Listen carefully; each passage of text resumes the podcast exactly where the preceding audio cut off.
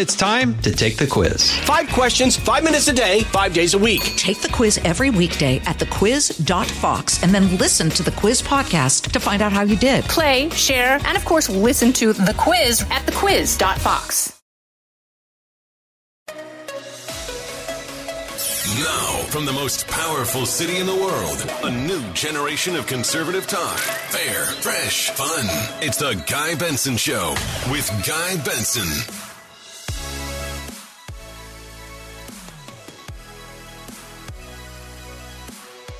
It is Monday, July 11th, 2022. This is the Guy Benson Show. I'm Guy Benson, back from vacation and very excited to be here behind the microphone with all of you. Thank you so much for tuning in every weekday between 3 and 6 p.m. Eastern Time, right here for the program. If you can't listen live as we air during those hours, which we always recommend, there's a podcast available every day on demand, totally free of charge to you. GuyBensonShow.com. That's our website. You can also check out FoxNewsPodcast.com or wherever you get your podcasts.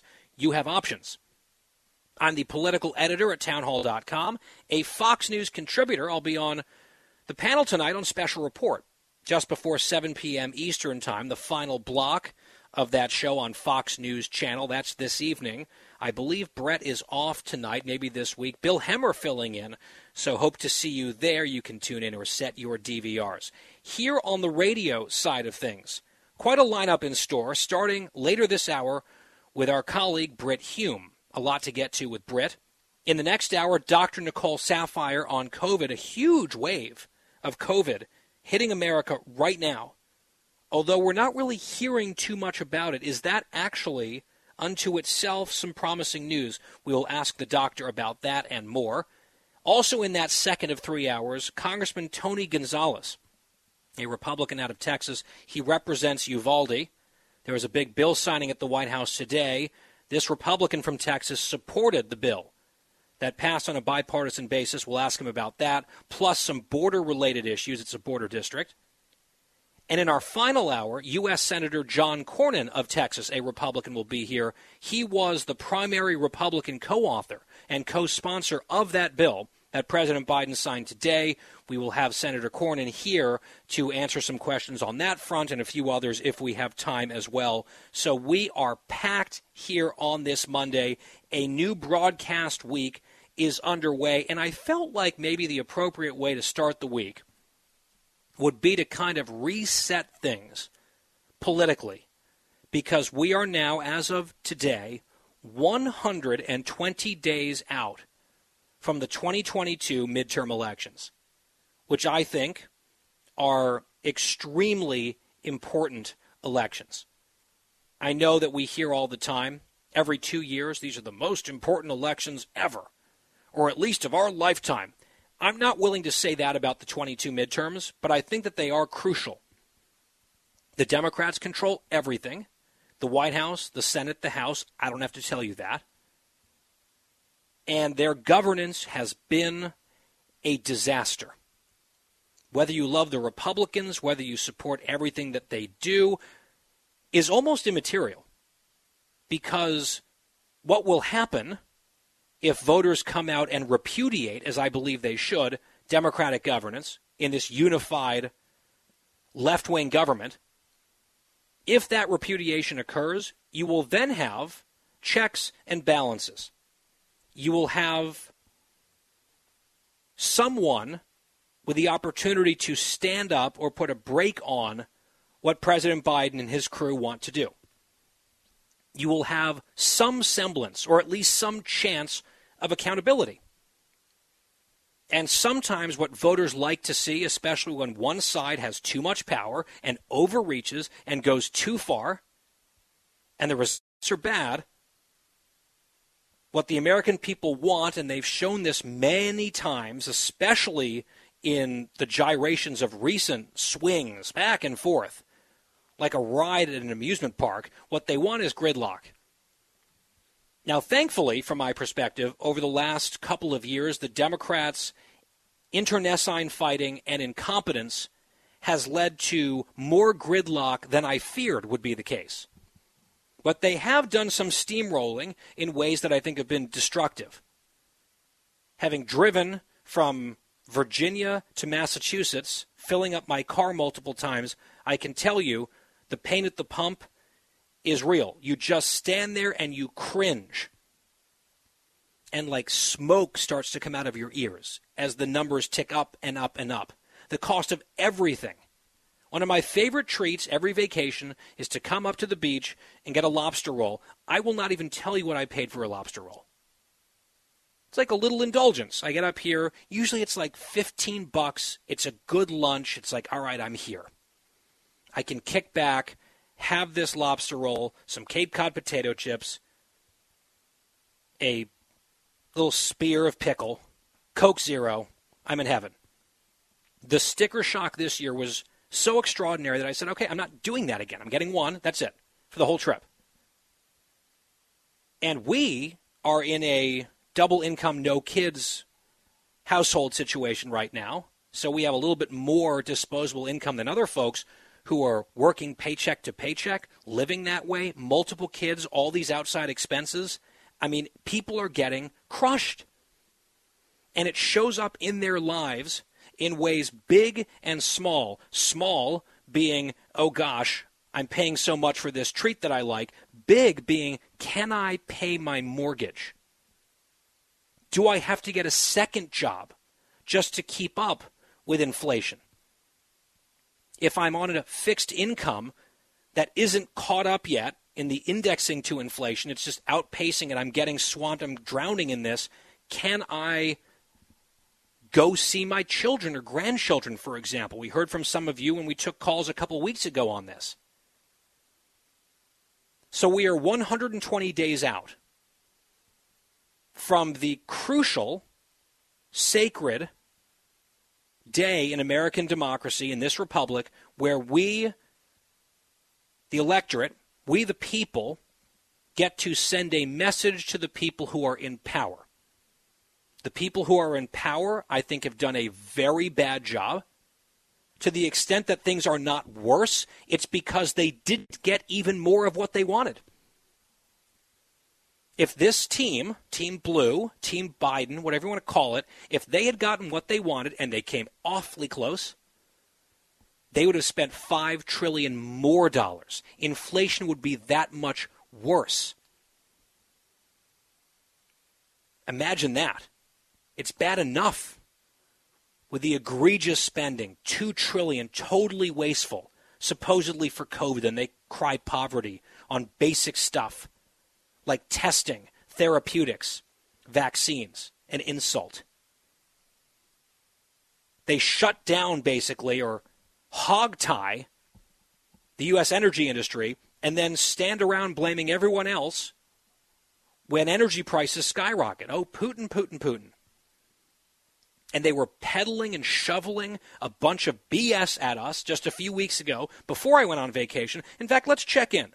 Have they moved on from any of the ridiculous talking points yet? Let's see. Karine Jean Pierre, White House spokesperson, last Thursday, what did she say? Cut 20?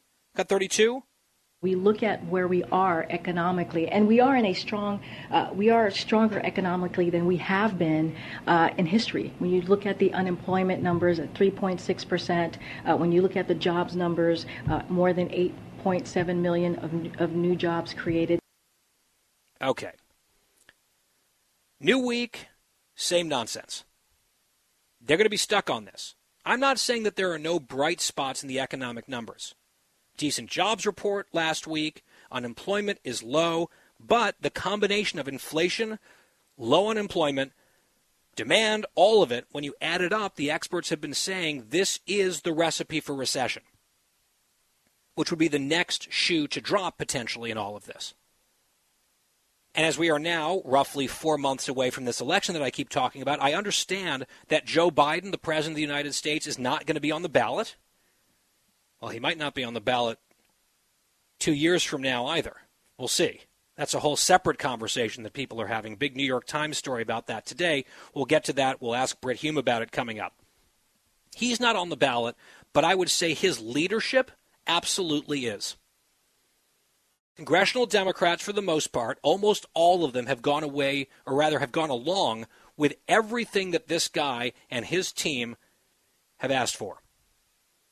They told voters two years ago that they were going to be moderate, they were going to want to work together and be cooperative and collaborative with the Republicans. They just wanted to heal. That's how Biden described his own governing mandate. And then they've governed like they had a completely different mandate, like he was FDR 2.0, because they had a 50 50 Senate and a shrunken, thin, thin majority in the House of Representatives, which got even thinner just recently because the Republicans and a Latina conservative picked up a district won that back, a seat that the Republicans haven't had in eons. And their idea of how to govern the country under these circumstances was let's just put our pedal to the metal and do everything that we possibly can. And they've been saluting.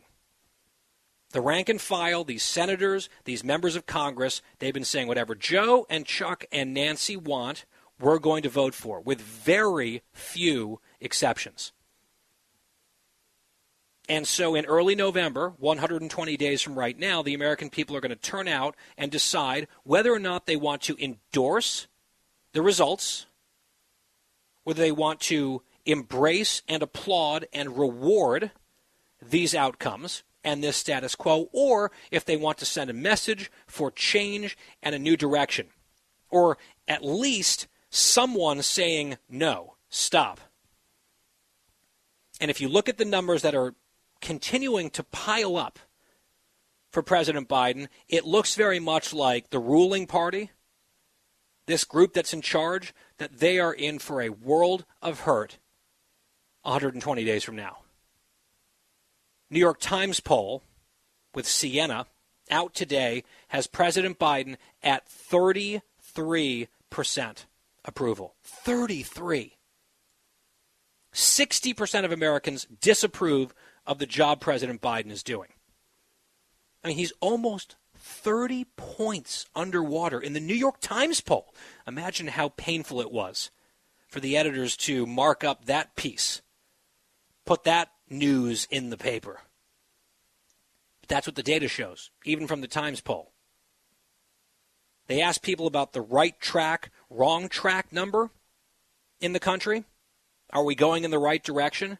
In this same survey, 13% of Americans say we're going in the right direction. 13, 1 3.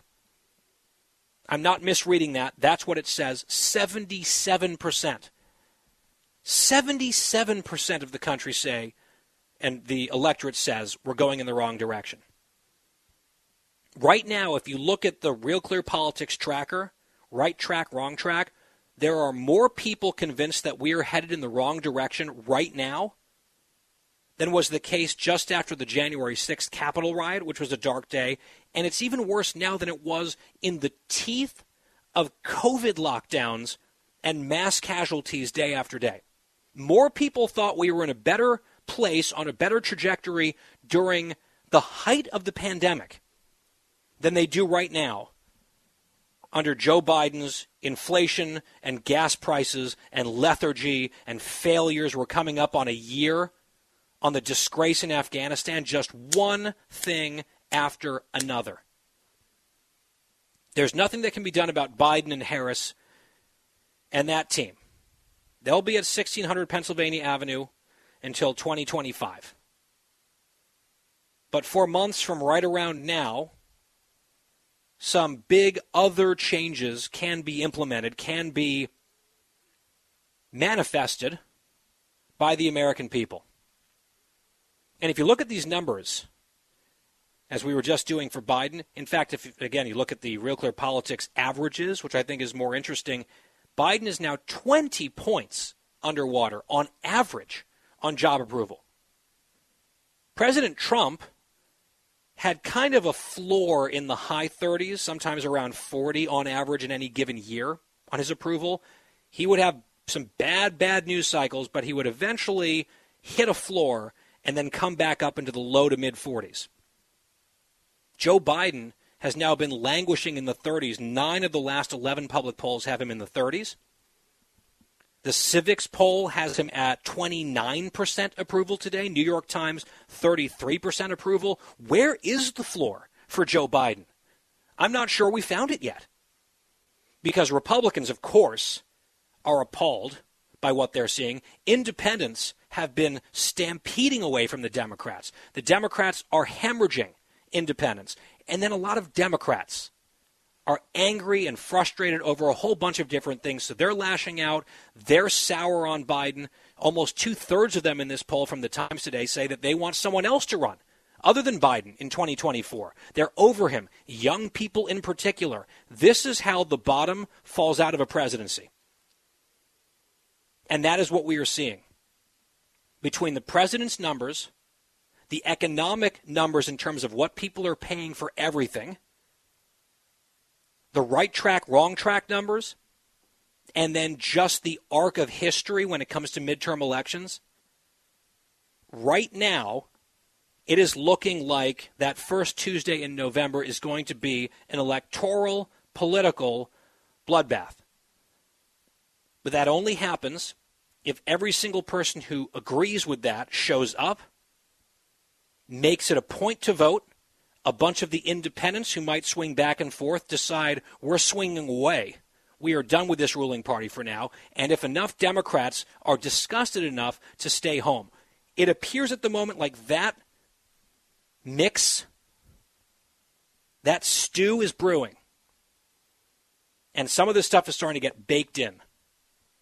We talk about the home stretch at the end of every one of these shows. We are about to enter the home stretch of this campaign and we will be covering it in detail every day right here because it matters. Just getting started on the Guy Benson Show, back from vacation, obviously raring to go. Stay with us. Fresh conservative talk. Guy Benson Show. Precise, personal, powerful. It's America's weather team in the palm of your hands. Get Fox weather updates throughout your busy day, every day. Subscribe and listen now at foxnewspodcasts.com or wherever you get your podcasts. I'm Guy Benson. Another thought on this, looking at the New York Times data that we referenced there in the opening monologue. 64% of Democrats say they want someone else to be the presidential standard bearer in 2024, not Joe Biden anymore. I can understand why. Right? If I were in their shoes, I would not be thrilled with what I'm seeing. Some of them think he's too weak, too ineffectual. Of course, the rest of the country feels like they've done way too much. Right? The Democrats' complaint from the left is he's not doing enough. Everyone else is saying, no, please stop. Enough is enough. So that's a tough spot politically for the Democrats to be in. Also, be careful what you wish for. You want someone else, then who? I think Joe Biden might have been the only person on that side capable of beating Donald Trump, even with the pandemic in 2020. Think Elizabeth Warren, Kamala Harris is going to beat him under those circumstances? I don't think so. What if Trump runs again? Do they want to risk Trump winning? That's something they have to think about, even if they're not really excited with Biden, whether they think he's up for the job or not. I mean, they have to make some tough decisions. In this same poll, Biden's still leading Trump by three points head to head. Republicans need to think. Look at this disaster. Biden's at three, 33% approval, 77% wrong track, and Trump still isn't ahead of Joe Biden. Is that the person Republicans want to put up with all that baggage in 2024? Decisions, decisions you. Out of the gates and ready to go. Hey, it's Hutton Withrow. Hot Mike is here on the Outkick Network. We've got your afternoon covered with the latest sports discussion, and it's available wherever you find your audio. Daily analysis and news. He is hot. I am Mike. Actually, my name is Chad. His name is Jonathan, but you get the picture. We're going to bring it every single day. Whatever you want to call us, we'll respond to. We just want you to respond to what we're dishing out every day. And while you're here, we hope you subscribe to the podcast, like, subscribe, and share. Talking about the issues you care about. Guy Benson. Thanks for listening. It's the Guy Benson Show, GuyBensonShow.com online. Podcast free on demand every day. Let's bring in Brit Hume, senior political analyst at Fox News. And Brit, as always, great to have you here. Thanks, Guy. Glad to do it. So I just opened the show as off last week, and I wanted to do an opening monologue, just sort of expressing my 50,000 foot view of American politics right now, 120 days out from the midterm elections. I gave my overall assessment, and I'm wondering what yours is, big picture right now. Well, I think it's going to be a good year for the Republicans. Um, seems very likely to get control of the House. The Senate is in doubt for the Republicans because of this possibility. One, that they will they may nominate candidates who appeal to elements of their base, um, but who can't win a general election. They've had some history of doing that, and there seems a possibility in some states they'll do that again, which would very much diminish their chances of getting control of the of the Senate. The second issue that could complicate everything would be an early entry into the presidential race of Donald Trump, because it would force every candidate, every single candidate on the ballot in, tw- in this coming fall, to announce himself or herself on the issue of Donald Trump. And Donald Trump is the most controversial political figure of our time, perhaps, and that that would further my view that he is the Democrats' best hope. The hmm. more he's on the stage, the more central he is, the better it is for the Democrats. Yeah, and I do want to come back to Trump here because there was a coda to my monologue about one data point in an otherwise disastrous poll for Joe Biden, the Democrats today in the New York Times. There's another one from Civiqs that's even worse nationally for Joe Biden. I'm not sure I've ever seen polling for a president this bad, especially for a president that generally has the backing of most of the press and you know the pop culture tastemakers in the country. He's in the 30s across all the polling, and some of these surveys have him in the low 30s. And to your first point on the Senate, I think it's well taken. You can go back even to big wave years like 2010, where the Republicans left points on the field, especially on the Senate side, because of exactly what you just described. You know, a wave does not necessarily guarantee that you're going to win some of these races in you know tightly contest, uh, contested statewide races. That being said, Brit, when you look at the president's job approval, when you look at right track, wrong track numbers, when you look at the generic congressional ballot, you look at you know inflation and gas prices, you add it all together. I I can't really recall a confluence of events this bad for the ruling party in a very long time. And you, I guess you start to wonder could some flawed candidates maybe not matter if the wave gets redder and more crimson and taller as the weeks progress? I can see a scenario where some maybe lousy candidates win anyway. I remember in 1980 when you had a big, big Republican year and everybody on the, just about everybody won, including some real lulus on the re- Republican side, and and a, and a bunch of them were washed out in 1986, when of course was the next time those senators were up for election. So a big wave can sweep in all kinds of people, and a big wave this year might do that. But it is, but but some of these races are close, and remember this, guy, the map is not that good for the Republicans the, mm-hmm. the political atmosphere is very good for them, but the map is not so great. They're they're defending more seats than the Democrats. So in the Senate, you know, it's, it's, in the Senate, that's right. And of course, everybody's up in the House. So um, that's another contributing factor, in my view, that that the Senate is in doubt. Although, you know, as you suggest, a big wave could sweep everybody in, and it won't matter too much. But and certainly the conditions for a big wave would seem to be present when the New York Times poll that was yeah. reported today said that 64% of Democrats don't want Biden to run again. That's that's a pretty devastating number. Oh, I mean, it is. A talk about getting washed out. They want to wash out their own president next time. They're looking ahead to 2024 saying, no, thank you.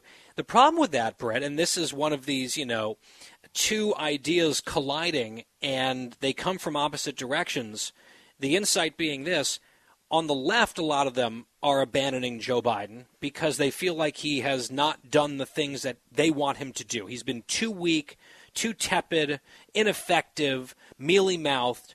Uh, they're concerned about, you know, his ability to do the job and all of that, but a lot of it is results oriented. They're angry at him. And they feel like we can do better than this. Let's move on. A lot of the other opposition to Joe Biden, from everyone not to his left, because they don't want him doing any more than he's already done. Right? These are very different forces that are at least uniting in one sense, which is to drive down this guy's approval rating. And and I have no idea what an election could look like. Like let's say Joe Biden's in the 30s. Entirely plausible by November. I'm not really sure how that would manifest itself in terms of seats won or lost. But it's it would be historic, I would imagine, because it's one of the most important signifiers to try to predict what might happen in a midterm election, which usually doesn't go well for the president's party in his first term anyway. You add in all these other factors and, and, rank unpopularity and a demoralized party base. I mean, if you want to talk about a tsunami, that's certainly the recipe, isn't it? It is. It certainly is. And, you know, as you suggest, uh, a president's political standing with the electorate has always been a major factor in how his party does in a midterm, not just the first midterm, which are traditionally bad for the party that holds the White House, but in all midterms. So that's a big factor. There's no doubt about it, and it, and he now stands about as poorly as one can stand. 33% in this uh, New York Times poll. And you look at the conditions. I mean, this inflation thing is a total monster for for a party in power because it affects literally everybody. Yes, mm-hmm. there are a lot of people who may be able to afford to pay the higher prices, but they don't like them, and everybody notices. Brit, you've been on this show faithfully you know every month or so for years and we appreciate it we always love your perspective uh, i have great uh, admiration and respect for you. And you have been saying on this show and other shows as well, without sort of some of the uh, maybe pleasantries surrounding your words or kind of uh, perhaps. Uh, I, I'm trying to figure out the best way to put this politely, but you're not pulling punches in the way that you have described President Biden's performance in terms of his acuity and whether he is physically, mentally up for the job. You have been very open about your thoughts on that, and it has been a source of criticism from some of you, saying this is unseemly, uh, it's it's rude, he's overstating the case, you know, to use a word like senile. You haven't backed away from that. That whole intro, that wind up to the question, I only say all that because it seems like suddenly the memo went out not long ago on the other side of the aisle that they're allowed to start kind of whispering or even speaking openly about exactly that same thing. You've been saying it for the better part of what a year and a half now, certainly the last year, and it was a lot of tisk tisking and uh, these things shouldn't be said. And now I guess they've decided that what they can't avoid it anymore, and if they're going to push them out, they have to start saying these things. I just wonder how you feel about that, the, given the fact that you've been stating this case very sort of baldly uh, for a while now, and other people might be playing a little bit of catch up. It seems. I think there's some truth to that guy, and and remember the word senile. While a lot of people um, gasp when they hear it, if you look the word up, it simply means showing the effects of one's age. Uh, it doesn't mean that you have dementia. It doesn't mean that you have, you know, uh, some ill, great disease. It simply means you're showing the effects of age. I think that's manifestly and obviously true of Biden and has been for some time. Um, but it, but his age has clearly affected his ability to do the job. He stumbles around in speech. Uh, he forgets where he is. Um, he, you know, you watch him walk, you can tell that he's enfeebled, um, and you know it's so screamingly obvious uh, and the chickens are coming home to roost on this issue now. Uh, and the members of his own party obviously know it, and they they look at that and they look at the polling and they say, "Oh my God, we can't win with this guy. We're going to lose big.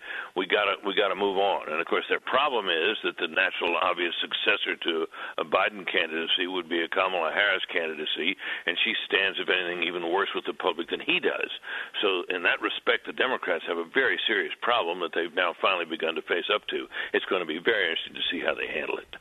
Yeah, I, I was saying earlier in the show, some big decisions to be made, really by the voters in each party base. I know we're discussing 2022, and that's how I opened the interview, but people are already looking ahead to 2024 in earnest, talking about it a lot, because it's not like it's way off in the distance, to your point. There are open calls on the left, a, supermajority in this New York Times poll, want Biden out.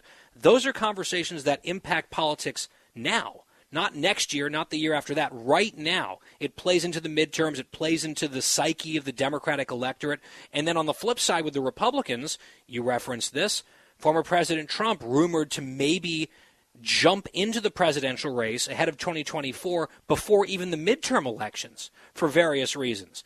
And that could impact, as you said, this November's outcomes potentially, maybe at the margins, maybe more so.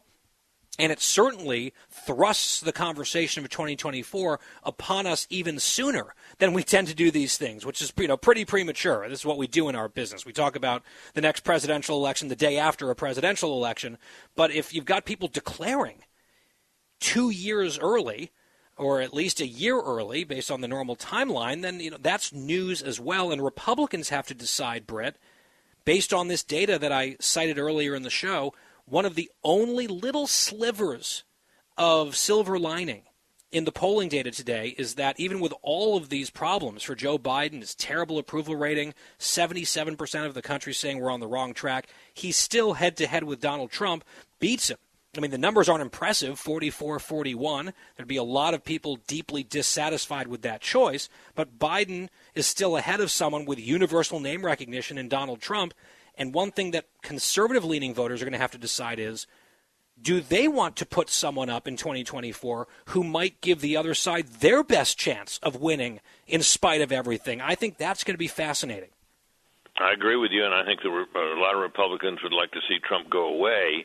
They're deathly afraid, however, of alienating his supporters. And think of this: in the if you were someone like Ron DeSantis, who stands well with the Republicans, uh, his agenda is similar to Trump's in many respects. Uh, he would give the Republican Party a lot of the Trump agenda without the Trump baggage. That would make him, one would say, suggest, a very formidable potential candidate. If he were to take on Trump if he were to run against him and beat him, the question then arises: Would the would the hardcore Trumpists, and there are certainly a, a significant number of them, uh, Republicans are hoping will vote with him, uh, would they ever vote for a guy that beat Trump? Um, it's a good question. Uh, I think there's a distinct possibility that while the Republicans uh, can't win with Trump, and I don't think they can, they can't win with his supporters abandoning them in the eyes of many. So I think mm-hmm. that's the dilemma the Republicans face, and it is a very difficult dilemma. So as as as much trouble as the Democrats are in with a president that they don't think can, is up to the job, and he isn't, um, Republicans have a comparable problem. Yeah, and and to that point, and again, so much of this feels early and yet not for the reasons that I laid out. You start sort of gaming out scenarios in your head about how a Republican primary could potentially go down, and it might start conceivably very soon. The leader would be Donald Trump. I think he'd be the front runner out of the gate. Whether he could go wire to wire and get the nomination again, I think he's probably the favorite to do that. I don't think it's necessarily a slam dunk. I think there's fatigue. I think there's people looking to turn the page. I think declaring very early and not clearing the field might backfire, and then he's just sort of out there twisting for a long time, sucking up oxygen, maybe not in the best way. Let's say, and I'm not, I wouldn't put my money on this, but let's say a guy like DeSantis got in and somehow beat Trump. Your hypothetical question could the Republicans win nationally with not Donald Trump because you've got, you know, hardcore supporters who sometimes won't show up. We saw that in Georgia for those runoff elections. You know, what would that look like? I think that if you had a vanquished Donald Trump willing to pass the torch, willing to endorse the next person, and saying, look, you know, we had a tough campaign, but he's for America first, and so are we, and we've got to make America great again with so and so. He's got my complete and total endorsement, and he becomes sort of, uh, you know, a kingmaker in some ways. I think that's probably the smoothest way to transition to someone else. I just don't know, even if someone could beat Trump, which I'm not sure is possible, I think it's conceivable. I'm not sure he has it in him to do that. And if he's going to then either stay silent or even actively undermine, because of personal pique or whatever, the person who beat him, that is the type of scenario under which I think maybe enough people could stay home to benefit the Democrats. Uh, again, Brit, it seems silly that we're talking about this so early, and yet the 24 cycle might be upon us very soon, which is why we're having this conversation right now. Look, uh, Guy, I think it really is on us. and I think it, and I think the 24 prospects could very well affect the midterms in the in the way I suggested, which is Trump gets in, announces, and every Republican candidate running is is called upon then to take a Mhm. position on Trump. Mhm. Um, and everything that he says. and everything that he says, everything that he does, he becomes the center of attention. The media will love it. They hate Trump, um, but they also kind of want him to be in the in the middle of everything because it's great for their circulation and for their ratings, and it's also good for the party they support, the Democrats. Look, let's face it, Donald Trump is the Democrats' best hope for 2024, and maybe even for 2022. Brit Hume, there will be no shortage of topics for us to talk about for many months to come. We always do value your time coming here and uh, spending a few moments with us on the Guy Benson Show. As always, thank you. Thank you. Pleasure for me too, Guy. Thank you. We will step aside. We will be right back. Stay tuned. The Guy Benson Show. More next.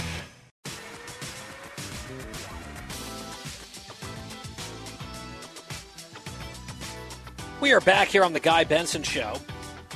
So, the Senate Majority Leader, Chuck Schumer of New York, his office has announced that he has contracted COVID. Apparently, he's doing okay.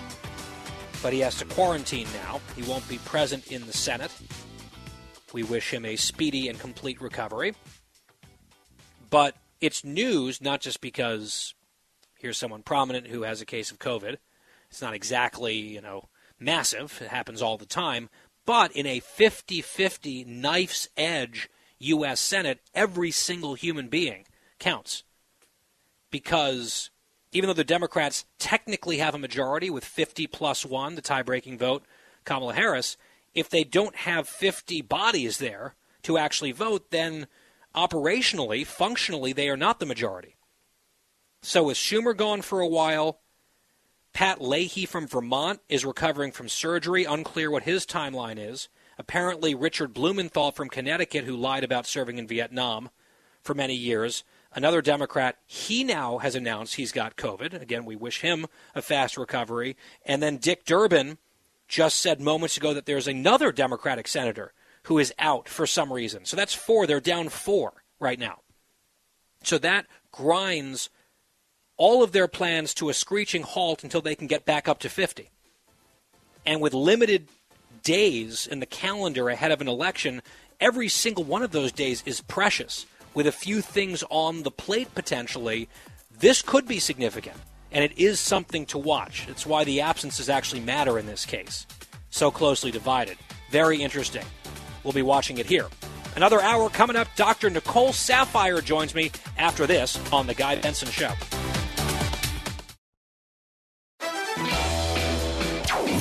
From the most powerful city in the world, unconventional talk from a fresh, unconventional conservative. Guy Benson Show.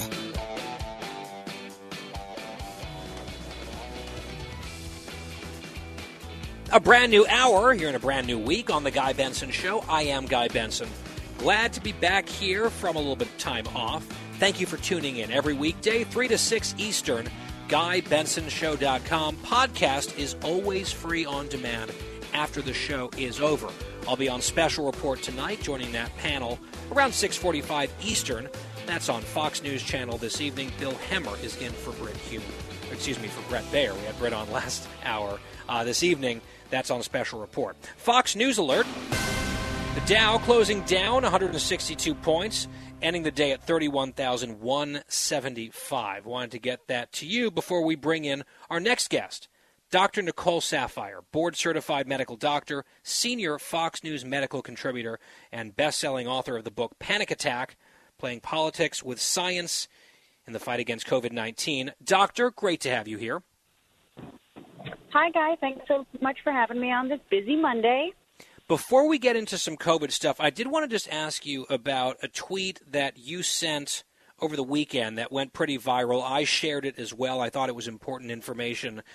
Without getting into all of the drama around the hounding of Justice Brett Kavanaugh out of a restaurant in Washington, D.C., and now there are left wing activists putting bounties out there saying we'll pay workers money at restaurants if you give us a heads up that a Supreme Court justice is there so we can go and harass them at the restaurant. A lot of people have been defending or justifying that sort of thing. I think it is dangerous. I think it is bad. I think it is even more poisonous than we've already seen in our toxic politics.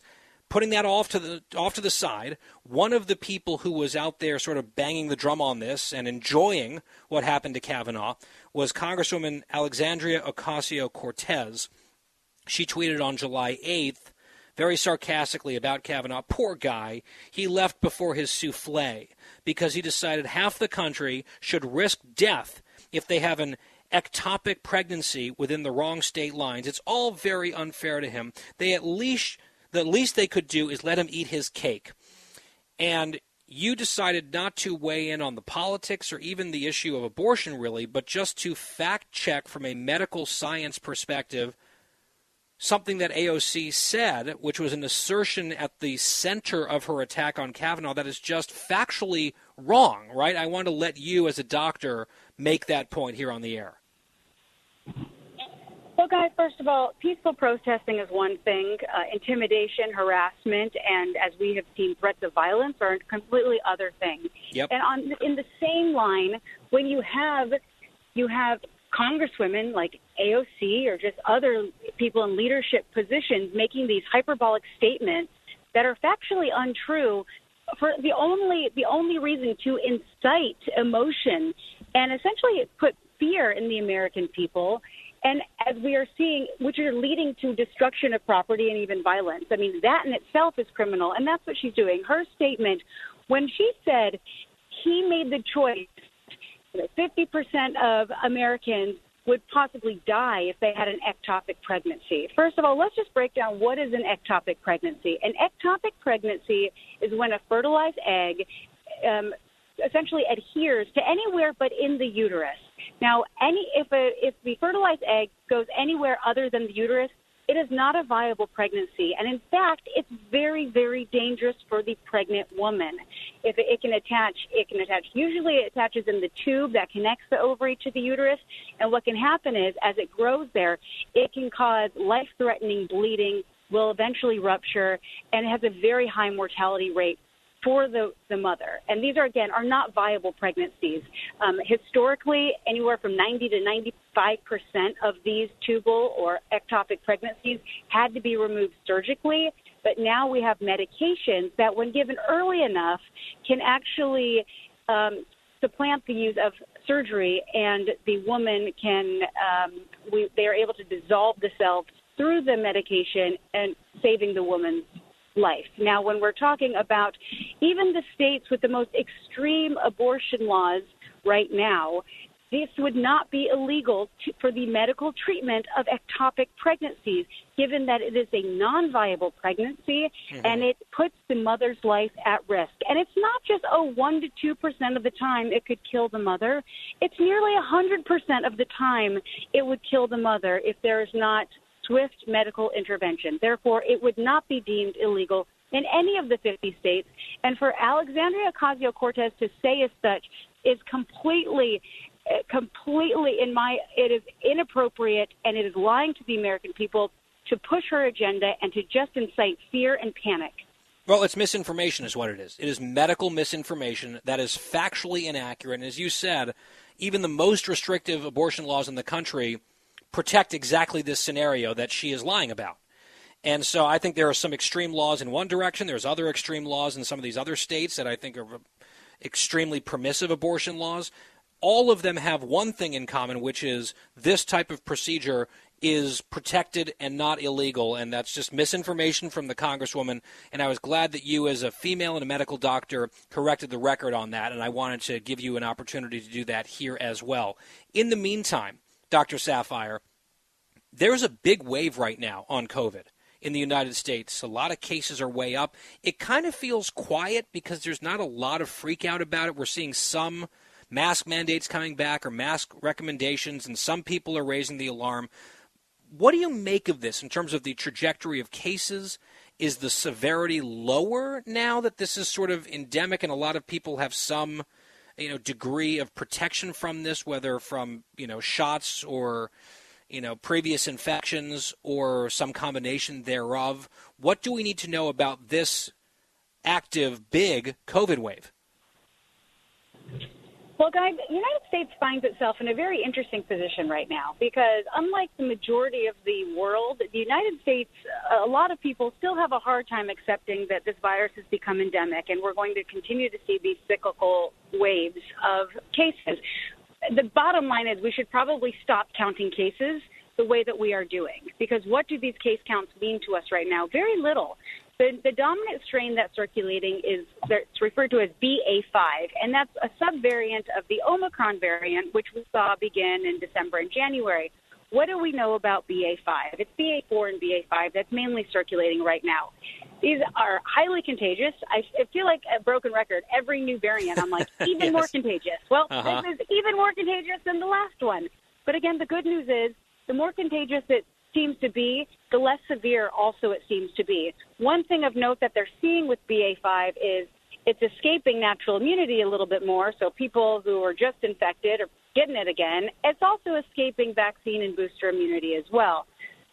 So, with that being said, you're going to see more cases, and the, what we need to continue to do is make sure that those who are the most vulnerable are getting their booster shots and also, we do now have antibodies that we can be giving prophylactically to people that are considered high risk. But for the far majority of Americans who are those who are not high risk, we can kind of accept that SARS-CoV-2 is here to stay. COVID-19 has gone from a severe flu to a COVID cold in the majority of people, and we shouldn't we shouldn't be too concerned or too worried when we start seeing reinfections because we kind of expect this to happen. Most coronaviruses that cause the common cold you yep. get the common cold over and over and over again. Now, we, there's going to be an updated vaccine slash booster targeted towards Omicron, likely released in the fall. And this is going to be really important for a lot of people, especially those who are high risk. And it's just going to be like as we see with the flu every year. You tailor a new flu shot to the circulating strain. And I truly anticipate you're going to see the COVID shot doing something similar whether or not it should be a universal shot that's recommended for everyone, you know, I'm I'm probably going to say no. I think it should be more targeted for people who are more high risk. However, it should be widely available to anyone who wants it, and I think that's yep. going to be our way forward. And that's the type of conversation that we will have with you, I'm sure, as the fall approaches here on this program and across the Fox family as well. Dr. Nicole Saphier, always appreciate your expertise here on the show. Thank you. Thanks for having me, Guy. We'll be right back after this Guy Benson Show.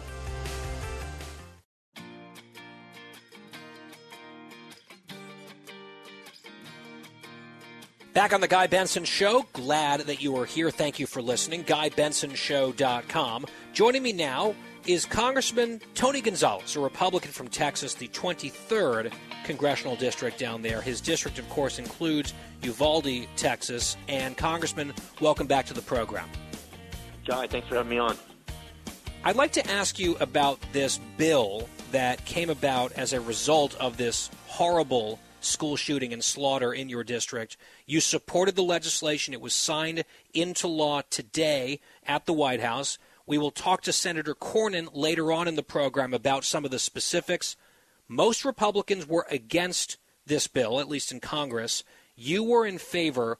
What was your thought process there? Why were you comfortable supporting this legislation?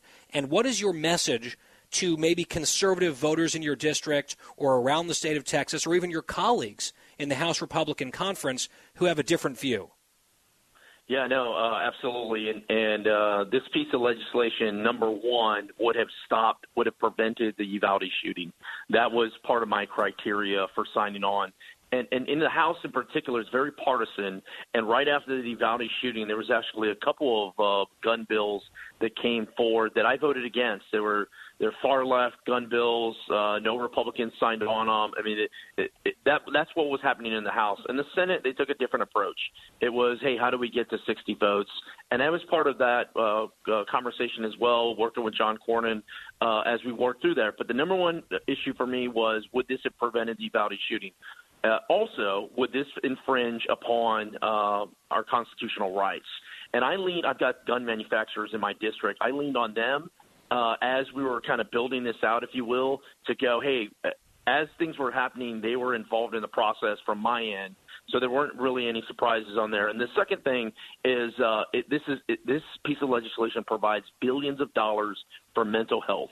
We we always talk about it, but this is actually doing it. So I urge my colleagues now, whether you voted for it, whether you voted against it, everybody needs to be fighting for those dollars and bringing them back to Texas. I think that's fair enough. What are you hearing from your constituents in your district on the ground about this vote? Did this break through? Were people following it? Yeah, no, a lot of people were following it. I, I joke, you know, three out of four text messages or calls were positive. Uh, one out of four was not so positive. But in in my district, I mean, it is a it is always I always have to explain myself. Every vote I take, I'm always upsetting someone in some form or fashion. So I, I've always leaned into it. We do teletown halls. I, I, I go around the district and I go, this is why I, you know, did this and uh, in, this piece of legislation, they're calling it a gun bill, and it's the furthest thing from a gun bill, guy. Yeah, um, they're calling it a gun bill. Go ahead.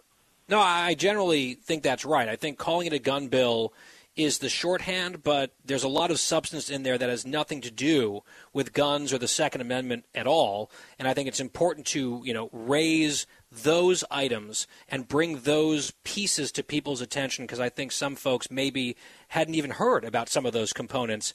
Congressman, I do want to ask you about a different subject and another horrible thing that happened in your neck of the woods down in Texas more recently. 53 was the last count that I saw, the death toll of those illegal immigrants who essentially cooked to death in the back of a tractor trailer. They were locked in there by the cartels, dozens of deaths. And I know that story didn't get nearly as much national attention because I don't think it really serves the same type of narrative. I'm not saying that Uvalde should not have been huge national news. It was and it deserved to be. This is a greater loss of life under different circumstances, still kind of right in your backyard. And I'm wondering what the fallout is in your mind down in Texas from that episode and what you think it means about the broader crisis that is still raging at the southern border that you and I talk about so frequently, but a lot of people in the press just look the other way on. Yeah, thanks for bringing it up, Guy. This incident, the 53 migrants being cooked to death, was actually in my district. It was in my southern part of San Antonio, and it, it, sadly, in Texas 23, it's been one disaster after another. And uh, you know, uh, the left isn't even looking at it. They they don't want to talk about it because, like you said, it doesn't fit their narrative. I'm jumping up and down, going, "This is happening every single day. It's horrific to anyone making this journey. It's unfair. It's it's just all." Our our lives are turned upside down, and if if if this didn't get people's attention, I don't know what would. Uh, so I've been pushing. Look, immigrate to me. Immigration reform starts with border security. How do we secure our border? And and part of that is is being able to give the resources to the men and women on the ground, but it's also enforcing our laws. There, it, there's no secret sauce to this. Repatriation flights. If a person does not qualify for asylum, which, oh, by the way, 95% of migrants do not qualify for asylum, you return them back to their country of origin. You do that over and over again, and all of a sudden this stops. Relatedly, we finally got a resolution to the Border Patrol so called whipping scandal, which was a slander against those agents that went all the way up to the president himself. It dragged on for many, many months, endlessly, and finally they've officially cleared those guys of the whipping, which they never did, which could have been made clear and was made clear, frankly, from the video and the images within hours. Didn't need to take months. But they're still trying to ding them on some other infractions, administrative mistakes, uh, an unnecessary use of force, or the threat of use of force. It seems like they're trying to backfill something to punish these people in order to fulfill the preemptive declaration of President Biden that they were going to be made to pay for something. That appears to be what this is, at least from the Department of Homeland Security. Your reaction to what we've just learned in the last few days? It's absolutely disgusting the way this administration has treated Border Patrol agents. and and we've had enough. Uh, you know, we, everyone always asks me, "Hey, is, is Biden really running the presidency, or is there someone behind the scenes, kind of, uh, you, you know, uh, running things?" Well, if, if you look at if you look at Homeland Security, if you look at the border, everyone always talks about Mayorkas, and everyone always goes after Mayorkas. But there's Commissioner Magnus, the CBP commissioner, and he is the one responsible for this whipping allegation. And no one ever talks about him. He's kind of quietly going about his business doing things, and he has absolutely tried to turn that organization upside down and inside out. So, and, and, and we can't stand for it. I think the I think what you're going to see is the uh, Border Patrol Union is going to fight back against this, and they're going to end up winning because, like you said, their use of force argument it, it holds no water. The, the other part that really upset me is when they put this report out, they redacted some names, but they they left five names in there of the agents, almost intentionally trying to uh, create uh, uh, havoc for these agents. Very similar to what they've done with Kavanaugh and, and some of our other Supreme Court justices. Yeah, it's clearly punitive. And you can say that other people are pulling some of the strings, but ultimately the boss, Joe Biden, said that they had done the whipping, that they were guilty of it, and they were going to pay. And it seems like the underlings scrambled for months to figure out a way to keep that promise based on a lie. And if they're going to fight back, which it sounds like they're going to based on what you just said, I hope that they come loaded for bear in court or whatever the process is going to look like because it's already ugly and they deserve to have their say and get their side of this out on the record as well. Congressman Tony Gonzalez, Republican from Texas, down there in Texas 23. Congressman, thank you so much for your time today. A busy day for you, I know. Thank you, guys. Take care. The Guy Benson Show resumes right after this.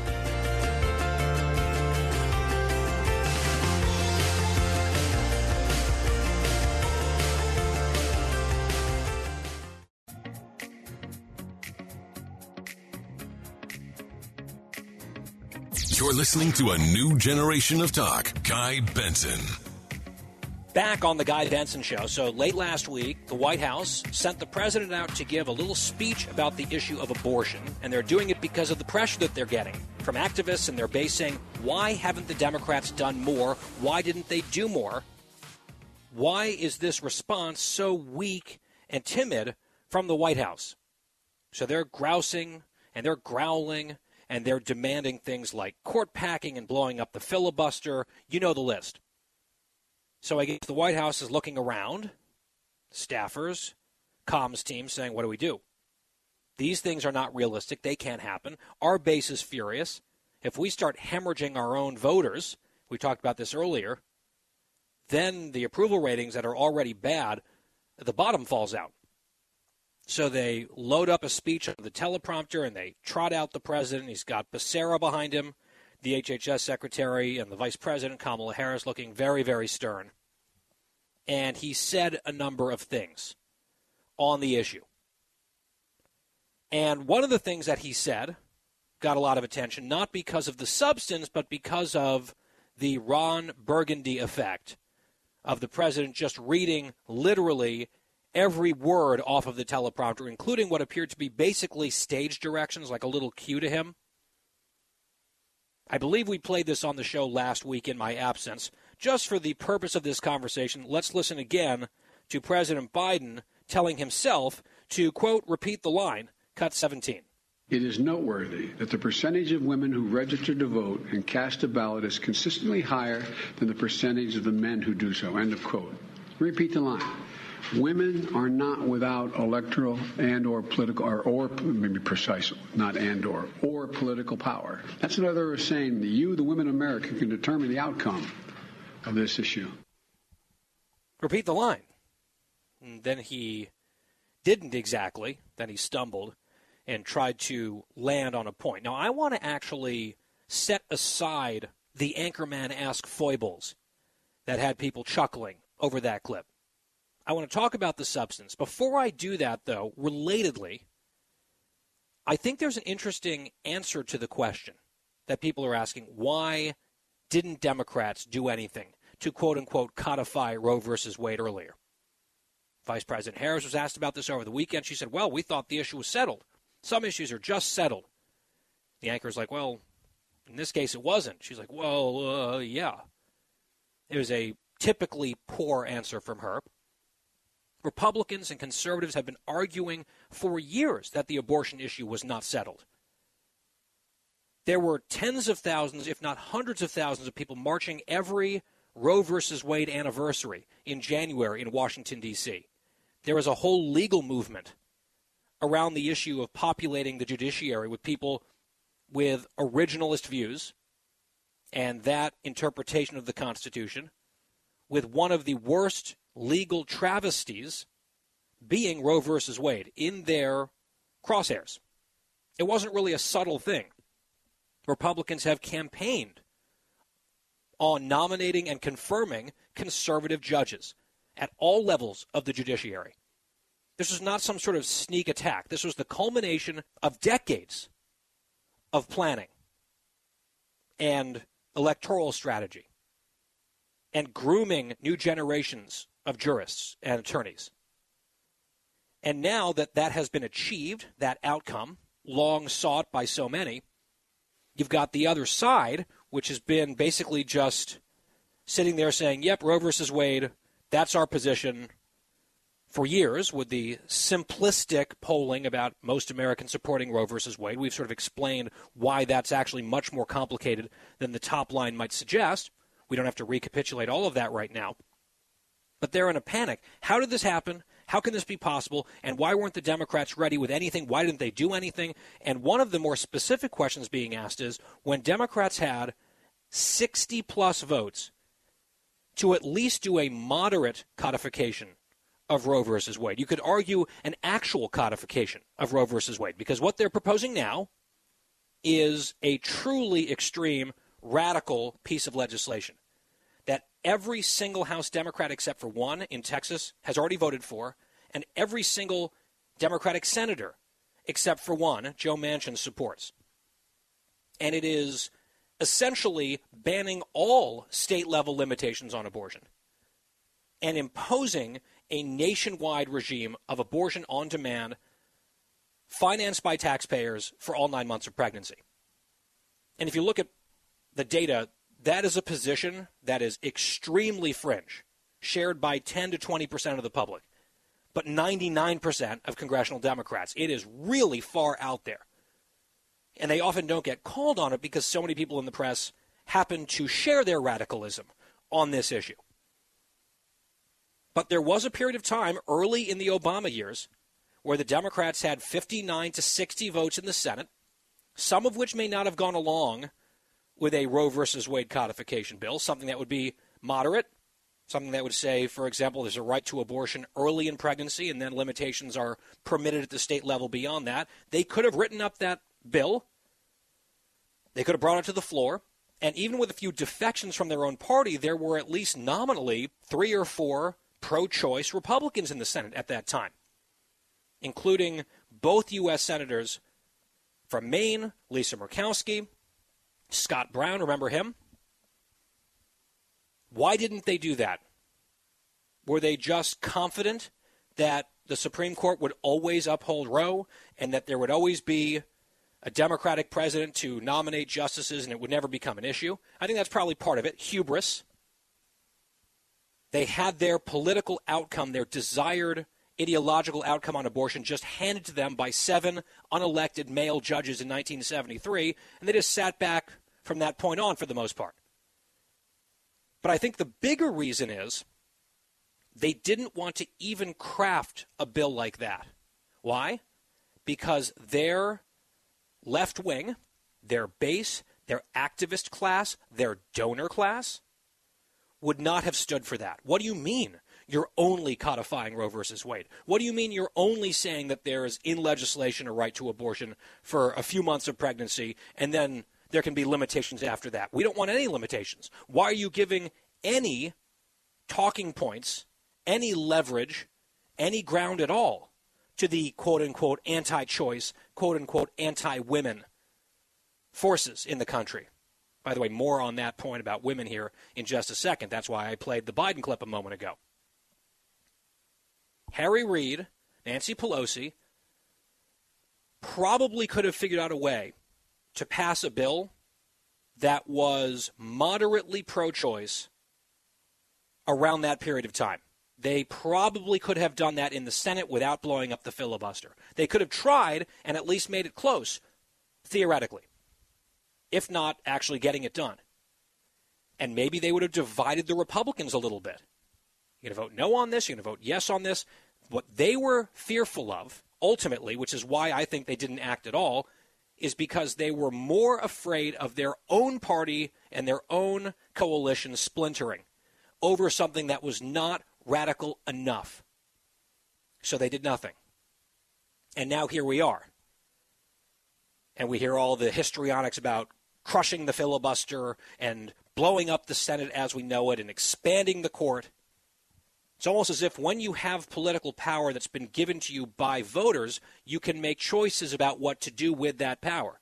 And that's precisely what we're seeing now at the state level on the issue of abortion. I just think that's a very interesting power dynamic that answers more accurately, more credibly, more coherently the question that Kamala Harris is really struggling to answer over the weekend. Well, we just thought it was settled. It's more complicated than that.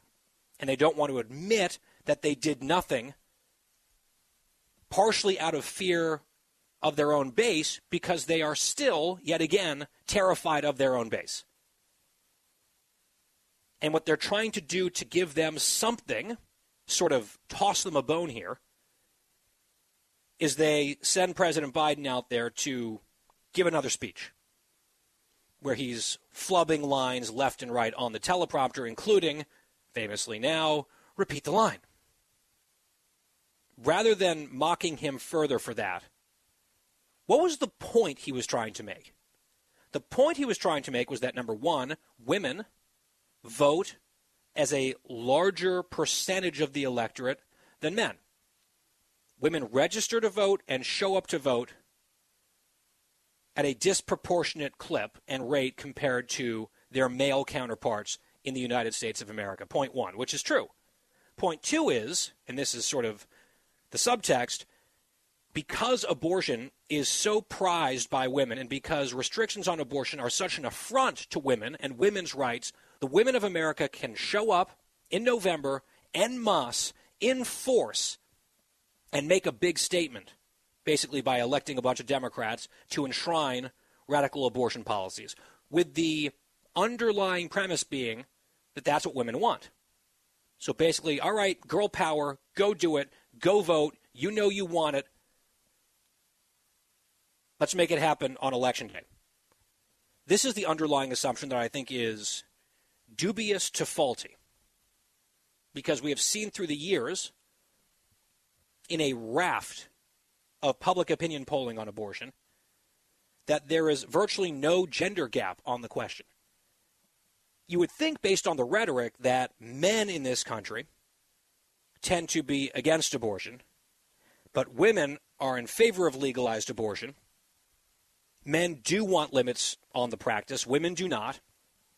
And based on that imbalance, that's how we get the political outcomes that we do in the country. Because men are just sort of dictating their views and imposing their ethics and morality on the women of America. And so the call to arms here is all right, women, go do your thing and fight back at the ballot box. Except, as I was saying, we don't see that in the polling.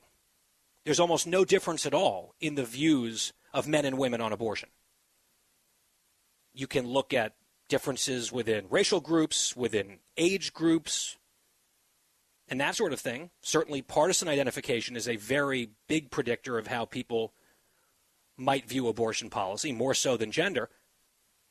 But because this is such an intractable talking point and trope on the left that so many Democrats believe, and certainly the media believes, it's just sort of accepted as true, no matter how many times you see data that contradicts it which is why I think when we see data that contradicts it, we have to broadcast that data as loudly as we can. And maybe some journalists or other people will see it and at least have a little tiny moment of hesitation before they go back to the same lazy falsehoods on this. Which brings us to a new survey. I tweeted about it yesterday and it went viral, got a lot of attention. I wrote about it today at townhall.com with some very interesting results that I will share with you right after this. Fresh conservative talk. Guy Benson Show.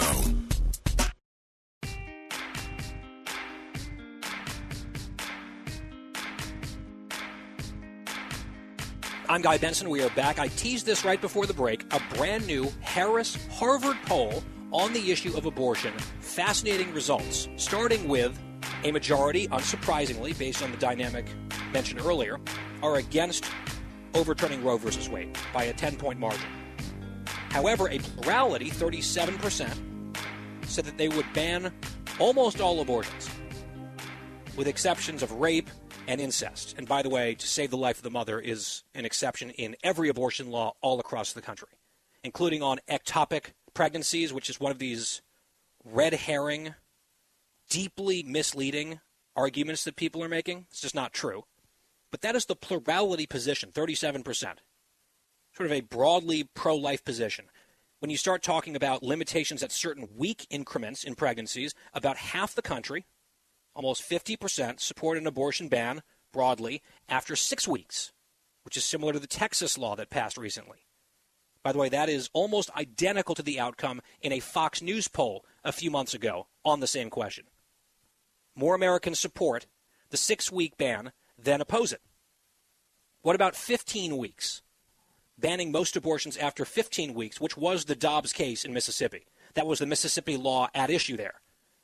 15 weeks, if anything, is more permissive than we see in much of the developed world.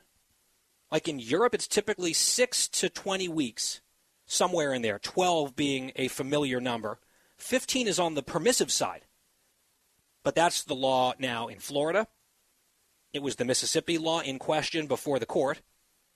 The American people, 72% of them, 72% of us support a pretty broad abortion ban after 15 weeks. Almost three out of four. And yet, that supermajority is framed and cast so often as this out of touch, radical, extreme, anti woman, anti choice fringe, when in fact, as I said, it's a supermajority. And what about the gender gap that people like to talk about, or at least assume exists? When they asked men and women, do you support a ban on virtually all abortions after 15 weeks, 69% of men said yes, so a very large majority. 75% of women said yes. More women than men are in favor of the 15 week ban on abortion in the United States. Three out of four women in this country, a higher percentage by six points than men on the question. Then, when you talk about a much more actually extreme position, allowing abortion up to 23 weeks, which is a restriction that still most Democrats refuse to agree to. They want no restrictions ever, up through birth, 40 weeks. 31% of men in this poll from Harvard said, how about 23 weeks and beyond? Just 25% of women agreed with that. So again, there is a gender gap in this survey where men are more opposed, are more hostile to abortion restrictions than women. Precisely the opposite of the capital N narrative that we are force fed over and over again. It just isn't true. Polling shows there's either virtually no gap at all, or in the case of this survey, the gap exists narrowly, just not in the way that the Democrats, their base, their activists, and their media allies would have us believe. And I would love to hear, maybe this is a pipe dream, I would love to hear some of the Democrats and some of the leading commentators who are very vocal on this issue just simply be confronted with these numbers. Why is it that more women are likely to support abortion limitations than men? Why do you oppose abortion limitations that are supported by three out of four women, and then you pretend that you speak for women? Those are the type of tough, pointed questions that Republicans would get under this circumstance if the roles were reversed. But I think the media is so dug in on this. And they are so fanatically part of the 10% of people in this poll who support nine month abortion. 10%. That's basically 90% of the media, 99% of DC Democrats are within that 10%, which is why the questions that get asked do get asked, and the ones, crucially, that never get asked do not. And why information like I just shared with you in this segment rarely percolates out. Because people who don't like the information that I'm sharing just decide to ignore it. And ultimately, I think they do so at their own political peril because they are deeply out of touch and in denial. Final hour of the Guy Benson Show coming up. Senator John Cornyn next.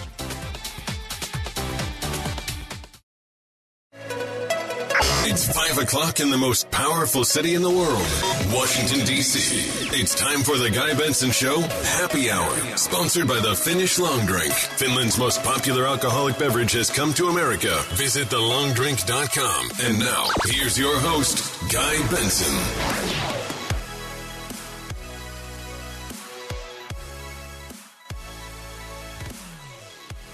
It's our final hour, the happy hour, here on the Guy Benson Show on this Monday. Thank you for listening. GuyBensonShow.com is our website. The podcast is always free of charge, on demand after the show. GuyBensonShow.com. Catch me tonight on Special Report. I'm joining the panel. Bill Hemmer in for Bret Baier.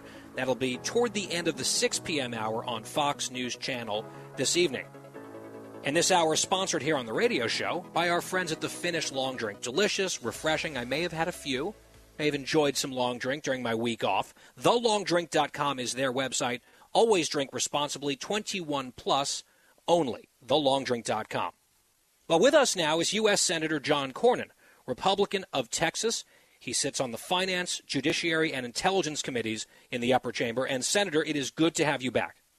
Thank you very much, Guy. Good to be with you. Well, there was an event at the White House today, the signing of this bill that came around and came about as a response to the horrible school shooting in Uvalde, Texas, your home state. You were instrumental on the Republican side in hammering out the details of that legislation. What can you tell us, just broad strokes? Because I think there was a lot of attention paid to the incident, obviously, which is horrific. Then a lot of demands, as we often hear, for some action. Then some pushback about what you guys were proposing and putting together, and then other events seem to just sort of overtake the issue. So, just to take a breather here, pause and rewind a little bit, talk about the process of getting this legislation to the floor and pass. And what can you tell my listeners in terms of broad strokes, what is in it, and maybe just as important to many of them, what is not in it? Well, Guy, uh, what struck me this morning about the uh, the event at the White House is how much that President Biden and Democrats wanted in a bill that was not in this bill. Um, and of course, that was essential if we were going to pass a bill at all, is because I have always believed that uh, it's a false choice. Uh, to choose between Second Amendment rights of law abiding citizens and sensible measures that do not encroach on Second Amendment rights but could help save lives in the future. We did this uh, in 2018 with a when we with the fixed NICS bill, the NICS being the National Instant Criminal Background Check System, and uh, I did that with Chris Murphy as well. Um, and so I think it's a tribute to uh, Chris Murphy, Kyrsten Sinema, Thom Tillis, and others um, to do what was possible. Again, I, uh, it's not uh, either or. I think you can do both. You can do things that will save lives, particularly when it comes to access to, to mental health care, and do uh, uh, enhanced background check systems of young men who, um, if if uh, the truth were revealed, it would show that they had disqualifying events in their past, but because they perhaps just turned 18, like Salvador Ramos did, uh, those were not available to the FBI in the background check database. And so you guys are changing that here. That seems like a sensible step to me. There's also funding on mental health fronts, also school security. I know that was a big point of emphasis for many Republicans. The president, the White House had said they were against that. No more funding on the school security front, which seemed absolutely bizarre to me. But ultimately, that was in the bill, and Biden decided to sign it a lot of people, critics in particular, but also broadly the media as a shorthand, refer to this as a gun control bill. That's kind of like the the top line messaging on it or the headline. I'm not really sure if that's an accurate characterization of what this legislation actually does. How would you categorize this bill? Well, I agree with you, Guy. Um, it's interesting to hear people talk about it. Some people talk about it as gun control, which I don't believe it is. Uh, some talk about gun safety. Uh, some talk about the mental health component, which uh, and the safe schools aspect of it, which this absolutely was about. Uh, I don't know whether people fu- fully appreciate it or not, but we made the biggest single investment in community-based mental health care uh, that the federal government has ever made in this bill. Uh, this is something that we've been trying working on in the past because, frankly, the, one of the biggest scandals in America is our lack of any sort of safety net or ability to respond when people are suffering from a mental health crisis. We've learned that uh, jails are not great places for them. We've learned that when uh, the police show up and somebody's going through a mental health crisis, that maybe just maybe there ought to be somebody there uh, that can help them de-escalate or to train the officers so that uh, there's not, they're not a danger uh, to to themselves, the person going through the crisis, or to the police officer either. So, to me, this was more about mental health and safe schools um, than it was guns. Although obviously it was in the context of the Uvalde shooting, um, and obviously the enhanced background check system for uh, these young men who, unfortunately, seems to be a fairly consistent profile. Whether you're looking at Adam Lanza at Sandy Hook or Salvador Ramos at Uvalde, um, these were young men who had become alienated from their families. Uh, been threatened harm to themselves and others, and frankly, uh, they become ticking time bombs. And when Salvador Ramos shows up uh, right after his 18th birthday and passes a background check, uh, none of that is known uh, to the FBI or included in the National Instant Criminal Background Check system. That seemed to be an obvious place where we could do better to uncover some of these disqualifying uh, bits of personal history in a way to try to keep guns out of the hands of both criminals and people who are suffering from mental illness. Now, for the most part, I've been I'd say broadly supportive of this legislation, which is now law. I did have a few questions about it that I want to get into here in just a second with you, but many conservatives were up in arms, very upset about this, upset with you personally. Why would they be cutting deals with someone like Chris Murphy, who is openly hostile to the Second Amendment and gun rights? It's one of his pet issues. Why is he playing ball? Why is he giving away the store to the Democrats? A couple weeks back, famously, you were booed at the Republican state convention in your home state of Texas. Why do you think some of those folks who are deeply invested in this issue were booing you ultimately? What, what did you interpret that to mean? Well, what I interpret that to mean is that uh, we do nothing to respond to these tragedies. And I did not get elected to the Senate, uh, nor continue to serve in the Senate for the purpose of doing nothing. Um, I'm looking for an opportunity to find uh, a, a, a, negotiated resolution in a way that will make things better, not to leave things as they are. I think what some of the uh, some of the misunderstanding about what was in the bill was primarily a, a product of some of the advocacy on the outside, where people basically did not like the idea that a Republican would talk to a Democrat about anything, much less work with them to try to come up with some sort of compromise, which, as I said, did not sacrifice Second Amendment rights, but did provide uh, some opportunity to make good public policy. So I understand this is uh, this can be an emotional issue. Uh, there are groups on the outside that, frankly, um, they they are proud of their no negotiation, no compromise, no talk position. That's fine for them. It's a free country. They they have their own First Amendment rights. But if you're going to serve in the United States Senate, and if you are concerned about the people losing faith in their public institutions in their ability to actually function, then you have to do something. You can't just do nothing. I do want to ask you about the biggest, ironically, red flag for me in this process, and it deals with red flag laws, which I am open to. I think if they're crafted very, very carefully, I think there's a need for that, but I also see a real opportunity for abuse of red flag laws. And we see how the left abuses all sorts of mechanisms across government at the state and federal level. There are some people on the right, and I'm very sympathetic to this view, who say if there's money in this bill that would flow to states who enact red flag laws. I know that there are other options as well. Who's to say that those laws would not be written poorly, let's say in blue states, that would then ensnare people unfairly and deprive them unjustly of their due process, their civil liberties, their constitutional rights. I know, and I watched with great interest at the time, your floor speech on this bill, and you said, and I've seen some of the fact sheets that you guys put out, that there are robust protections on that, anticipating that issue.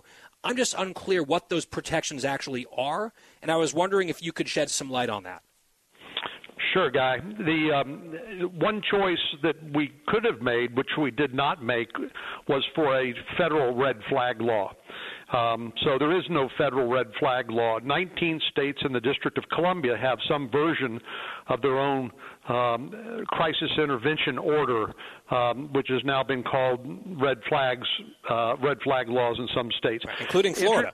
Inter- Interestingly, yeah, Florida and Indiana both have um, Republican leadership and both have red flag laws. And Senator Scott, former governor of, um, of, of Florida, has told me that uh, they've been used very effectively in, I think, approaching 9,000 cases in Florida, a very large state. Um, and basically, they are invoked when somebody becomes a danger to themselves or others, uh, uh, either law enforcement, which is way that it's invoked in uh, Florida, or family members who are concerned about self harm or harm to others can ask the court to intervene. Um, the most important concept or Although I'll just, I'll just jump in and just note that Senator Scott, who signed that bill as governor in Florida, was actually opposed to your bill, although he had other reasons that he said for that. But, but back to the core question here about red flag laws at the state level and protections on due process. I just want to make sure that we that we stay on track. That's my own fault, but I wanted to redirect that question. Yeah, well, due process is is the big concern. Obviously, due process of law is a constitutional, core constitutional right, and there is. Um, we wrote into the bill that no state would qualify for any of the federal grants under the bill uh, unless they had the most robust due process protections known to the law.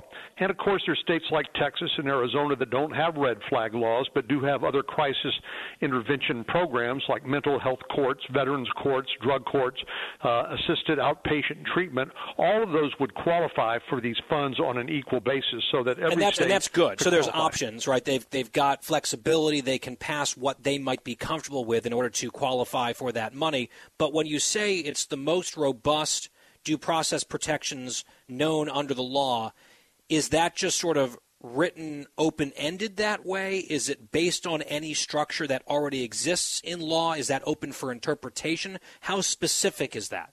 Well, we, we, we, we went to great deal of trouble to try to reassure people that no state that did not provide robust due process protection could qualify for these funds. And so in the law itself, we wrote it out and we were, you know, it's probably not a model of uh, legislative drafting because we wanted to reinforce it time and time again that this was the core concern that many people had, including me, that any state might qualify without robust due process protection. So what that means is an opportunity to for notice, an opportunity to be heard, to cross-examine witnesses, right to counsel, and and appearing in front of an impartial judicial officer. Those are generally the the the, the, the aspects of due process that okay. that most courts look at, and that's included in this bill. Well, I think the devil may be in the details on implementation from state to state, so we'll have to keep an eye on that. Senator John Cornyn, stand by. I want to switch subjects and continue this conversation right after this short break. Guy Benson will be right back.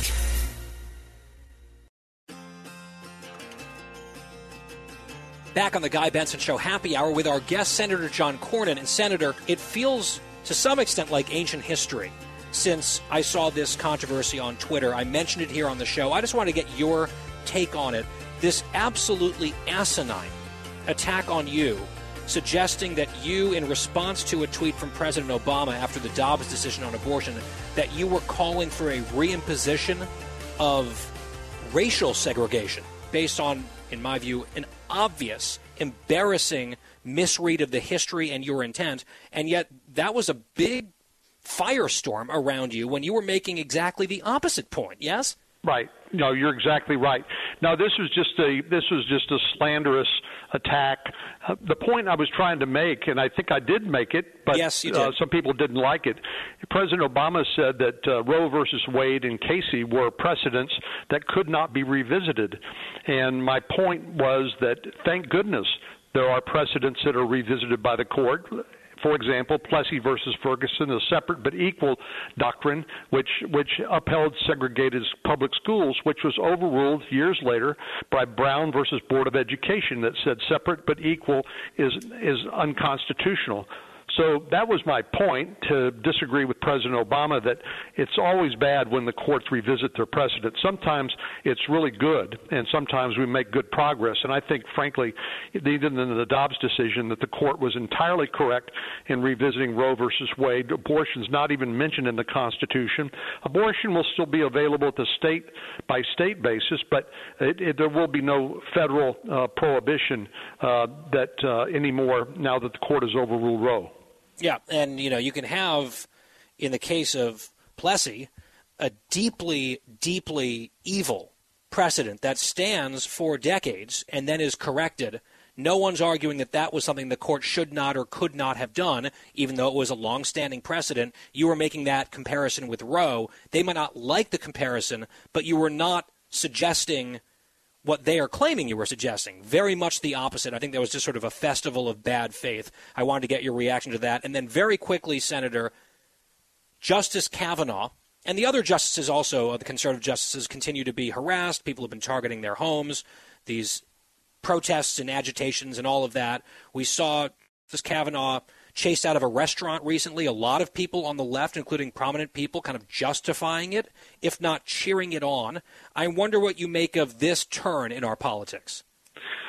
Well, it's a, I think it's a, it's a terrible turn in our politics. Um, as you know, the founders expressly made justices and judges uh, insulated from politics and intimidation.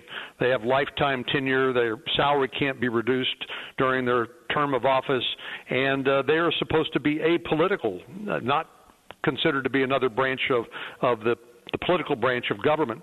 And so I think the kind of intimidation that you're seeing, particularly outside the justices' homes, is something that needs to be uh, prosecuted under existing laws. But unfortunately, it seems like uh, uh, sympathetic uh, prosecutors in places like Maryland, sympathetic to the protesters, that is, and not sympathetic to the justices, are failing to uh, to enforce the law. But we finally were able to get over Nancy Pelosi's objection, a, a provision that uh, provided some parity with uh, what Capitol Police now provide on Capitol Hill to the justices in terms of uh, individual protection for themselves and their families. But this kind of harassment uh, does nothing but undermine public's confidence in the, the apolitical nature of, of the judiciary, and it's just intimidation, uh, pure and simple. Yeah, no, it's it's disgusting, and it's coming on the heels, not that far removed at all, from an assassination attempt on Justice Kavanaugh. And a lot of people are sort of pretending like that never even happened. And to your point, Senator, I seem to recall that the founders were not big fans of mobs either. I think that was a lot of what went into the crafting of the Constitution and the system that we have here in the United States of America. U.S. Senator John Cornyn of Texas, my guest on The Guy Benson Show. A lot that we had to get to there. Senator, we always appreciate your time. Thank you so much. Appreciate it, Guy. It's The Guy Benson Show. We'll be right back.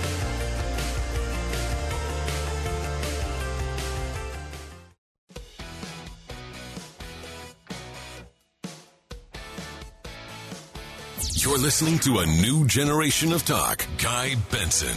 Chugging ahead here on the happy hour on The Guy Benson Show. Earlier in the program, during our first hour, we welcome back to the show Brit Hume, senior political analyst here at Fox News. So much to talk about with Brit. Here's part of that conversation. Listen. They want to wash out their own president next time. They're looking ahead to 2024 saying no thank you. The problem with that, Brit, and this is one of these, you know, two ideas colliding and they come from opposite directions. The insight being this on the left, a lot of them are abandoning Joe Biden because they feel like he has not done the things that they want him to do. He's been too weak, too tepid, ineffective, mealy mouthed. Uh, they're concerned about, you know, his ability to do the job and all of that, but a lot of it is results oriented. They're angry at him. and they feel like we can do better than this. Let's move on. A lot of the other opposition to Joe Biden from everyone not to his left is because they don't want him doing any more than he's already done. Right? These are very different forces that are at least uniting in one sense, which is to drive down this guy's approval rating. And and I have no idea what an election could look like. Like let's say Joe Biden's in the 30s. Entirely plausible by November. I'm not really sure how that would manifest itself in terms of seats won or lost. But it's it would be historic, I would imagine, because it's one of the most important signifiers to try to predict what might happen in a midterm election, which usually doesn't go well for the president's party in his first term anyway. You add in all these other factors and, and, rank unpopularity and a demoralized party base. I mean, if you want to talk about a tsunami, that's certainly the recipe, isn't it? It is. It certainly is. And, you know, as you suggest, uh, a president's political standing with the electorate has always been a major factor in how his party does in a midterm, not just the first midterm, which are traditionally bad for the party that holds the White House, but in all midterms. So that's a big factor. There's no doubt about it, and it, and he now stands about as poorly as one can stand.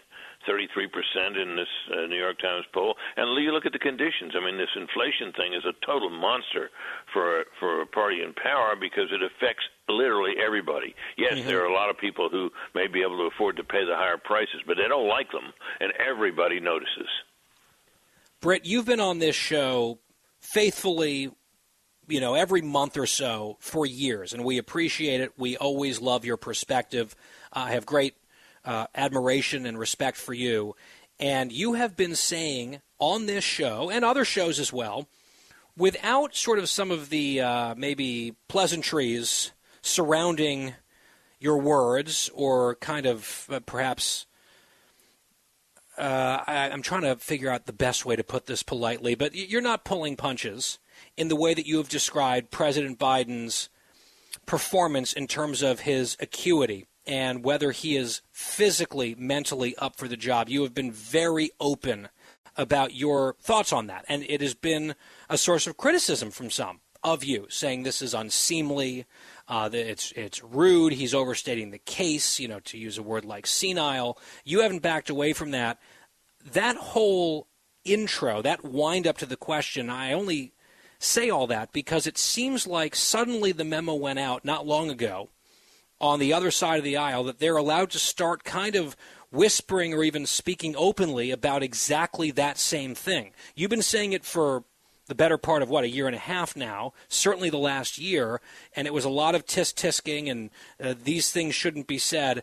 And now I guess they've decided that what they can't avoid it anymore, and if they're going to push them out, they have to start saying these things. I just wonder how you feel about that, the, given the fact that you've been stating this case very sort of baldly uh, for a while now, and other people might be playing a little bit of catch up. It seems.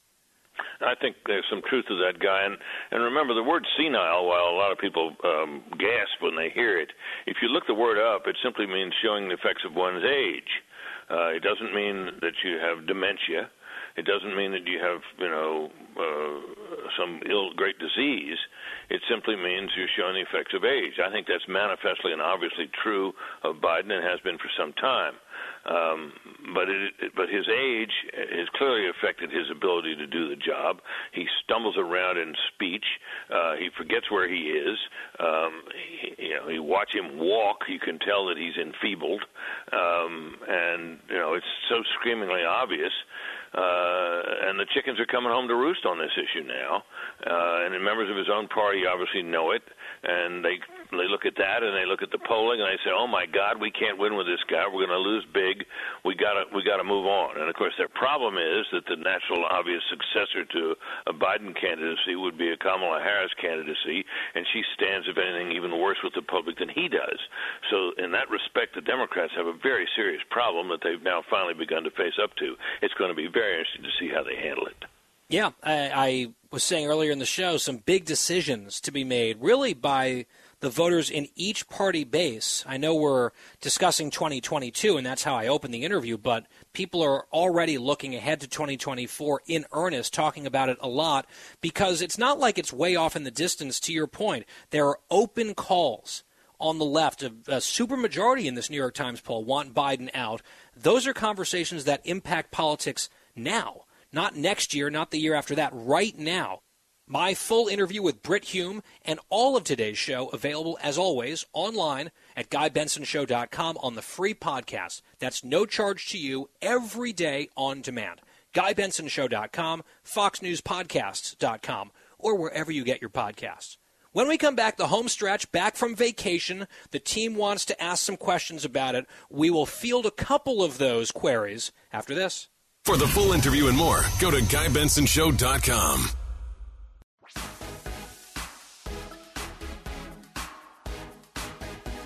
Home stretch on the Guy Benson Show. Back from vacation, glad to be here. Gladder still that you're all here alongside. Thank you for listening. GuyBensonShow.com, podcast free of charge every day on demand. Join us tonight on Special Report, Fox News Channel, coming up in the next hour. I will be on the panel, FNC, right around 645 Eastern. Well, I was gone for a week and I tried to somewhat unplug from the news. Not completely, but I was definitely not as engaged and immersed as I typically am. So Quiet Wyatt, who is a news maven, right, when he's on vacation, he spends his vacation reading the Wall Street Journal three times cover to cover because he has more time to do that sort of thing. He wanted to make sure that I was not too far removed from the news cycle, even while I was taking a break. So he has come up with a short news quiz, and I do not know what he's going to ask me about events that I guess happened during my vacation to see how much attention I was or was not paying. And I really don't want to disappoint War Wyatt. And so Wyatt uh, hit me. I'm not really sure where we're going with this, but hopefully I won't embarrass myself. Okay, guys. So, question one the June jobs report came out last week. How many jobs did the U.S. add in the report last week? Oh gosh, I'm definitely not going to know this. Oh, I have multiple, multiple choice. choice. Oh, I can okay, do it that for makes this it one. easier. Yes. A, three hundred and seventy-two thousand. B, two hundred eighty-six thousand. C, three hundred and nineteen thousand. Ooh. All of those are roughly in the ballpark of what I was going to guess. I think it was over 300,000, so I'm going to say C. I know that it beat expectations on the jobs front. I'm just not sure by how much. I think they were expecting 270 something thousand jobs, and it beat that number. So, ooh, I'm going to say C, but I'm doubting it. I'm questioning it. It was A. Ugh. 300 something, though, right? Okay, Yes, so yeah, so 372,000. So it was, it was a big overperformance on the jobs report. I did not have the very granular number. That was a tough one. Okay, up next. That was a tough one. Question two. What longtime Biden aide who played a key role in his 2020 campaign announced that they're leaving the White House? Oh, yes. This is one of his communications people, I believe, a senior advisor. Is it Kate Bedingfield? Is that her name? I'm not quite sure what her last name is, but she's one of his surrogates. You see her out there on some of the Sunday morning shows, for example. Kate, last name starting with a B. Correct, yes. White House Communications Director Kate Bedingfield. There we go. All right. All right, for the final question, this one's maybe going to be hard, I don't know. House Speaker Nancy Pelosi was also on vacation last week, soaking up the sun on a beach. Where was she? Oh boy. I was expecting a question maybe about Boris Johnson out on his ear as UK Prime Minister or at least leader of the Conservative Party. I think that he leaves that position in the coming weeks. That was a big global story. The horrible assassination of the former Prime Minister in Japan, Abe, with his party now winning a supermajority in the elections after that assassination. We might talk about both of those big world events later on this week because I think they're both consequential. I had only heard about this Pelosi thing because I guess she was getting some attention for her bathing suit. I won't really expand on that. People can go, I guess, find the photos. I did see one of the photos. She was with her daughters wearing a bathing suit on the beach. It was somewhere in Europe. It looked very nice. I think it was, you know what? It was Italy. They were in Italy, weren't they? That is correct. Florence, Italy. I'm going to give myself, you can ultimately give me a grade, but I'm going to give myself a B minus. I got the last two correct, and I was in the ballpark of knowledge on the first one. I just got a specific number wrong. Is a B minus acceptable, sir? I would say so. Also, your your little flex just before with the Boris Johnson and the Jap, uh, Japanese Prime Minister news. I mean, you, you kept up on the news, so okay. you you could I say an A, A minus. Oh, okay. I'll accept the A minus. Let's not do grade inflation here. We don't need that. It's not an A, not an A plus. I got at least one thing wrong, so I'm going to say it's an A minus B plus range, and we'll just leave it at that. In the meantime, I know producer Christine has many questions about the vacation up in Cape Cod. I'll just tell her right now no, I did not see any sharks. My limbs are all still intact. I barely went in the water, though. I went like maybe knee deep at the most at the beach.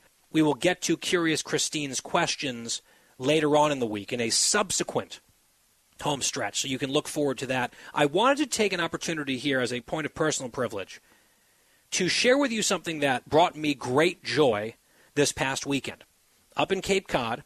You might be familiar with my biography, my background, you might not, but from the time I was in elementary school all the way through college, my number one career ambition was to be a sports broadcaster, to do play by play. And along with my buddy, Dan D'Uva, who has been on this show before, he is currently the radio voice of the Vegas Golden Knights in the NHL. He and I did sports broadcasting in New Jersey for our high school on local cable access. We did that for four years. And then for four summers together on Cape Cod, we pioneered the Cape Cod Baseball League, which was radio style broadcasting for our team, the Chatham A's, now the Chatham Anglers, and now all the teams do this as well. And Dan has been instrumental in building this program and recruiting broadcasters at the collegiate level from all over the country. And we started it 20 years ago, which blows my mind. It doesn't seem like I could be old enough to have done something of any significance two decades ago, but he and I did start the Cape Cod Baseball Network two decades ago. And so, as our tradition has been through the years, every five year anniversary, we get together and do a reunion broadcast of the Chatham A's, now Anglers, game. We ask the current broadcasters to step aside just for one game, and we sit behind the microphones and we call the action. And so the last time I did this was five years ago. So what would that be? 2017. I had not called a single pitch of baseball since. So I actually get butterflies. I'm a little nervous because I used to do it all the time. It was like, you know, a fish in water.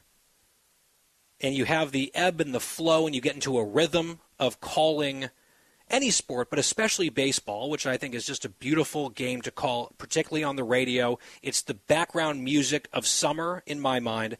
And so it was a cool opportunity to reunite with Dan and do something that I was very passionate about for a long time. I wasn't sure how it was going to go, but we did it. I wanted to give you a little taste of it because why not?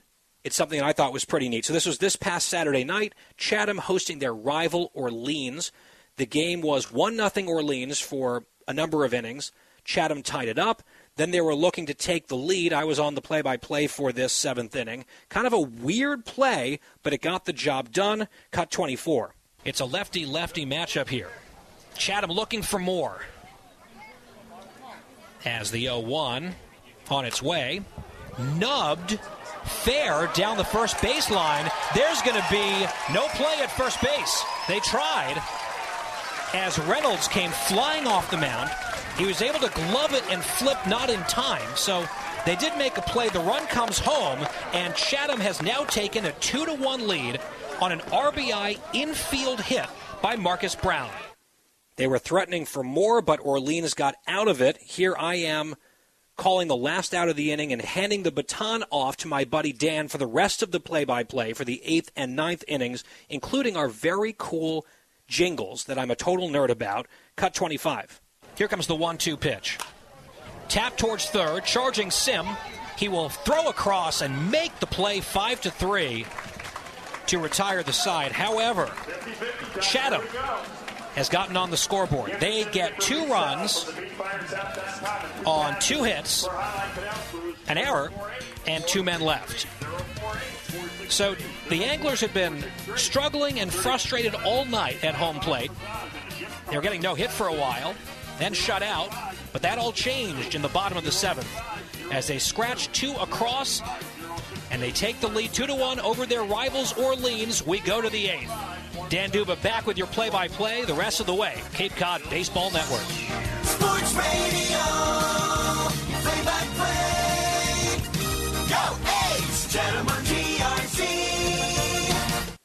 Sports fans in New York who might listen to WFAN might recognize that jingle package from Jam Creative Productions. Total earworm. I'm obsessed. Anyway, Orleans, the rival team, tied the game in the top of the eighth with a solo home run. It went to the bottom of the ninth. A chance for a walk-off win for the A's, and sort of in storybook fashion on this reunion broadcast, 20 years in the making, a pretty cool conclusion with Dan, the professional, at the microphone. Here's how the game ended, cut 26. 1 1. Line drive, center field, base hit.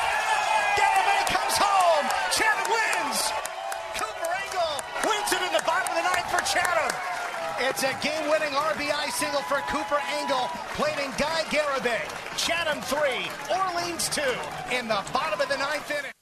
I did the post-game interview with the player out of Clemson who had the game-winning hit, and in the middle of the interview, he got a Gatorade bath. I got mostly out of the way, but they got my right pant leg, so I was soaked.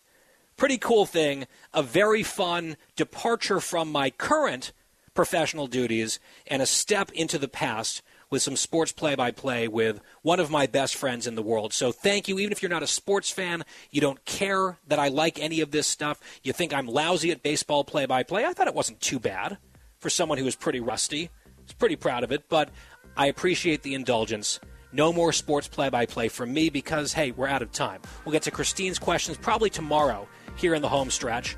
Special report tonight on Fox News Channel in the next hour. I'm on the panel. See you there. Back here on the radio, same time, same place tomorrow for The Guy Benson Show. Thank you for listening.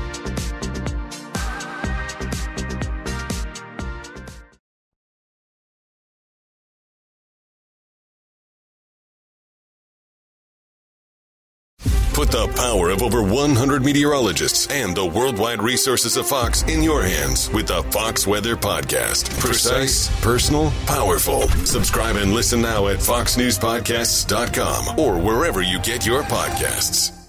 Listen to the show ad-free on Fox News Podcast Plus, on Apple Podcast, Amazon Music with your Prime membership, or subscribe wherever you get your podcasts.